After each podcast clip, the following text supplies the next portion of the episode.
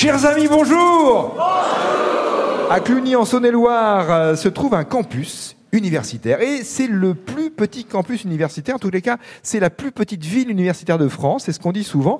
Question, quelle est la spécialité euh, de ce campus universitaire? Eh bien, euh, c'est là que se trouve l'école des arts et métiers. C'est l'un des établissements de l'école nationale des arts et métiers ici à Cluny. Et ceci depuis 1901 dans les bâtiments de l'ancienne abbaye, dans une partie des bâtiments bien sûr. Ce campus a forgé sa réputation sur euh, des domaines d'expertise comme l'usinage à grande vitesse, l'industrie du bois, la maquette numérique et l'imagerie virtuelle. Cette grande école d'ingénieurs fait de Cluny donc le plus petit campus de France et c'est la plus petite ville universitaire de notre pays, Cluny en Saône-et-Loire où nous passons cette semaine. Vous le savez bien sûr, Cluny est le berceau de l'ordre monastique puissant au Moyen Âge dont il reste une partie de l'église abbatiale et un cloître. C'est aussi une cité du cheval, Cluny. Le haras a été fondé par Napoléon. Il se trouve à l'endroit où s'élevait une partie de la nef de l'abbaye. Et les écuries qui datent du 19e siècle sont intégrées à un parc arboré au cœur de la ville. La ville de Cluny accueille également un hippodrome, des terrains de compétition, un centre équestre et de nombreuses associations équestres comme on peut l'imaginer. Et je n'oublie pas la vigne et le vin, autre marqueur de Cluny, car on est en Bourgogne, mais on en reparlera demain. C'est le jeu itinérant de France Inter, chaque jour un binôme de candidats à l'antenne Aujourd'hui, Katharina Blamont et Régis Dupuis.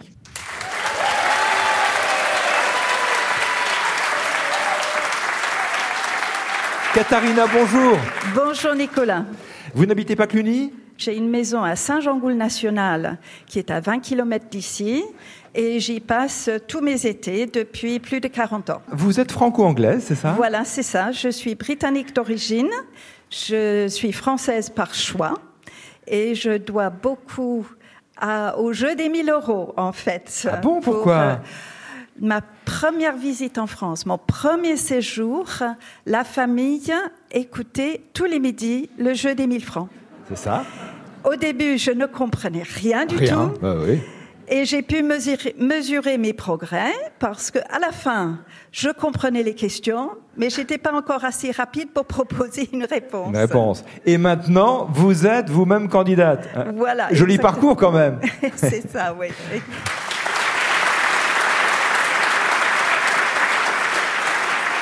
Katharina qui joue avec Régis Dupuis. Bonjour Régis.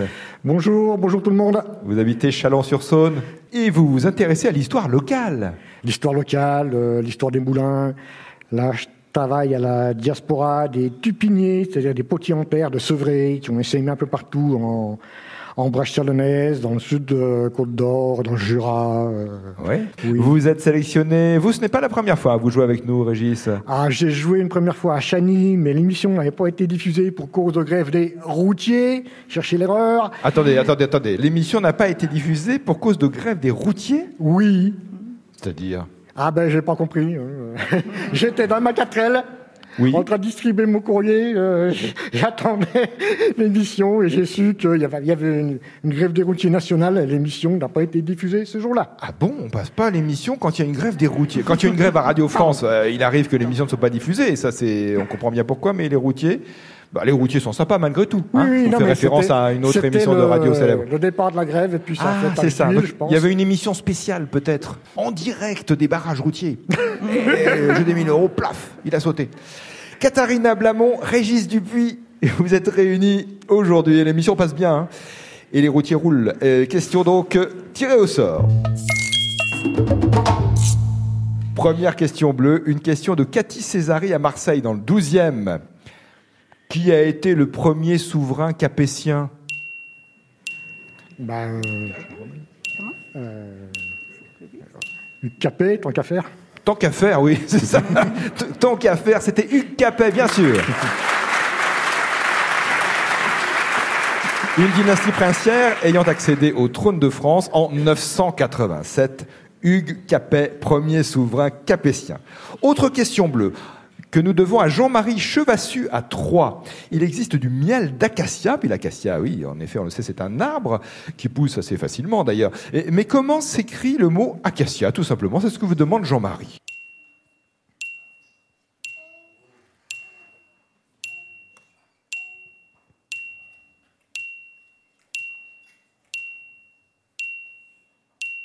A. Je recommence. A, C. A, C, I, A. C'est ça, il n'y a pas de double C, hein, euh, c'est bien A, C, A, C, I, A, l'orthographe du mot acacia. Pas de piège. Question bleue d'Ambre Cassonnet du Ménilcossois dans le Calvados.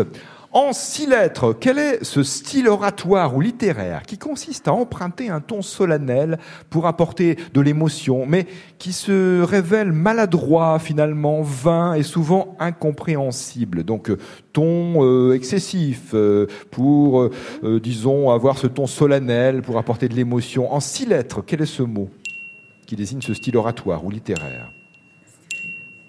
Alors, pompeux, emphatique.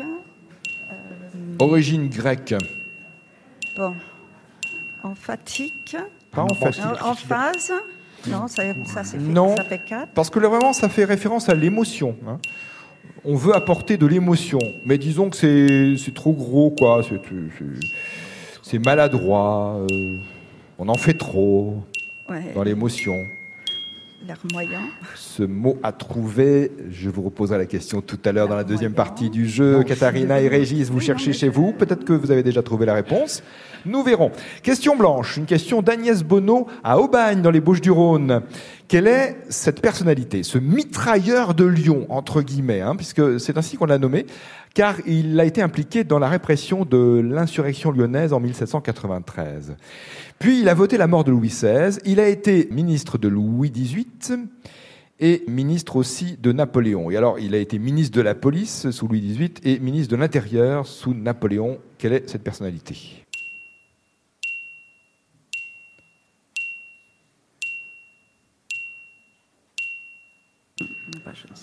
Sais, je ne sais pas. Ah, J'ai pensé à Fourier, mais est-ce que c'est. Fourier Ce n'est pas lui. Il y a Fouquier-Tinville, qu'est-ce qu'il y avait euh, Dites-moi. Saint-Simon. Saint-Simon, non. euh, Vous avez dit Fourier, hein, c'est ça Oui, oui. J'ai dit Fouquier-Tinville, euh, après il y a Non. Fou- Fouché. Ah oui, c'est pour ça que je tendais bien l'oreille, en effet. Ouais. C'est Joseph Fouché. Personnage euh, cynique et manipulateur, Joseph Fouché. Question blanche, postée sur franceinter.fr par Olivier Giordano à Saint-Aupre, en Isère. Quelle est la particularité des animaux qu'on appelle des animaux ectothermes? Ectothermes, le savez-vous? Qui se chauffe par l'extérieur, C'est ça. c'est ça? Ils ont besoin du soleil, notamment pour se chauffer. Ils ne produisent pas ou peu de chaleur eux-mêmes, ces animaux ectothermes, donc ils ont besoin de l'extérieur. Leur température corporelle varie en fonction de la température du milieu dans lequel ils évoluent. C'est le cas des reptiles, euh, des tortues, on, on y pense, parce que les tortues, elles vont hein, comme ça s'étaler euh, au soleil, et parfois aussi, quand il fait trop chaud, elles se planquent. Euh, c'est le cas de certains poissons, comme les requins marteaux, et de certains insectes. Ce sont des animaux ectothermes. Question rouge, une question d'Hervé Bischoff à Strasbourg. Par opposition à la monnaie fiduciaire, c'est-à-dire en espèces, comment désigne-t-on les moyens de paiement par transfert de fonds en écriture, par les établissements de crédit, comme par exemple les paiements par carte euh, de crédit, euh, par chèque ou par virement? Quel est le nom donné à ce type, à cette forme de paiement?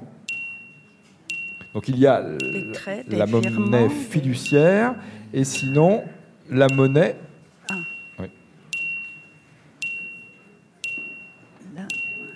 par écriture, par chèque, carte de crédit, virement. Virtuel, non, non. Non, bah, c'est- Non. non, non, alors, Non, non, ce n'est pas virtuel, mais, euh, euh, même si c'est parfois dématérialisé de nos jours, certes, mais euh, Oh. l'argent est bien transféré. hein. euh, des espèces, quoi, des noms. Enfin, Non. des espèces, mais Alors les espèces, c'est la monnaie fiduciaire, et donc l'autre moyen de paiement par carte de crédit, notamment les paiements euh, sans contact, euh, très répandus maintenant, les chèques, les virements, comment appelle-t-on ce type de monnaie, disons? Question reposée dans quelques secondes. À peine, oui, puisque voici la deuxième partie du jeu. Attention, Katharina et Régis, une seule réponse 15 secondes. D'abord à cette question bleue envoyée par Ambre Cassonnet au Ménilcossois dans le Calvados. Quel est ce mot de six Je vérifie. Une, deux, trois, quatre, cinq, six. C'est exact. le nom donné à ce style oratoire ou littéraire qui consiste à emprunter un ton solennel pour apporter de l'émotion. Mais euh, en réalité, euh, on en fait trop en général quand on utilise ce type de mots. On considère que c'est maladroit, que c'est vain, que c'est même parfois incompréhensible. Quel est ce nom, puisque c'est un nom, ton euh, excessif, et c'est le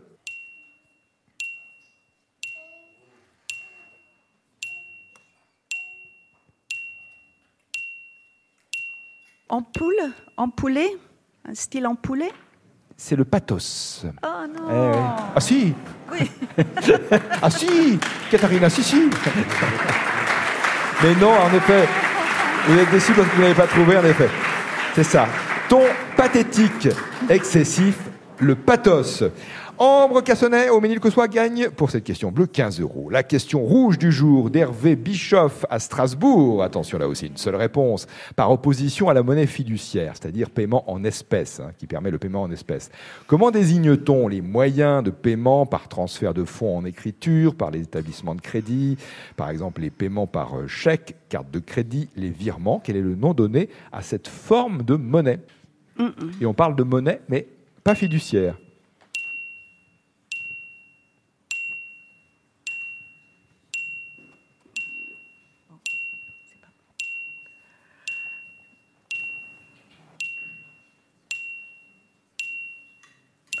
Bancaire.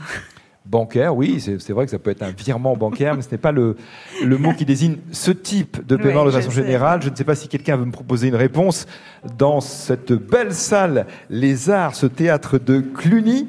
Bonjour, quel est ton prénom? Charlie, Quel est ton âge, Charlie? Euh, 12 ans, 12 ans, où habites-tu?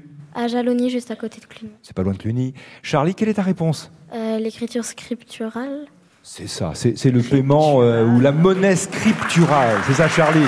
Alors, je ne vais pas te, te payer ni en monnaie fiduciaire, ni en monnaie scripturale, mais on va te remettre euh, un magnifique t-shirt France Inter. Charlie Bravo, Hervé Bischoff à Strasbourg pour cette question rouge. Euh, lui va recevoir un virement donc euh, de la part de France Inter. Donc c'est vraiment un paiement euh, par monnaie scripturale en l'occurrence, un virement de 45 euros. Merci d'avoir joué Katharina Blamont et Régis Dupuis. Virement pour vous de 90 euros. On reste décidément dans le sujet des paiements.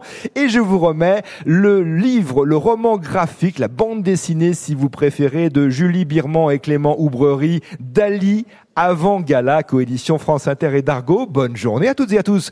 Et naturellement, à demain, si vous le voulez bien.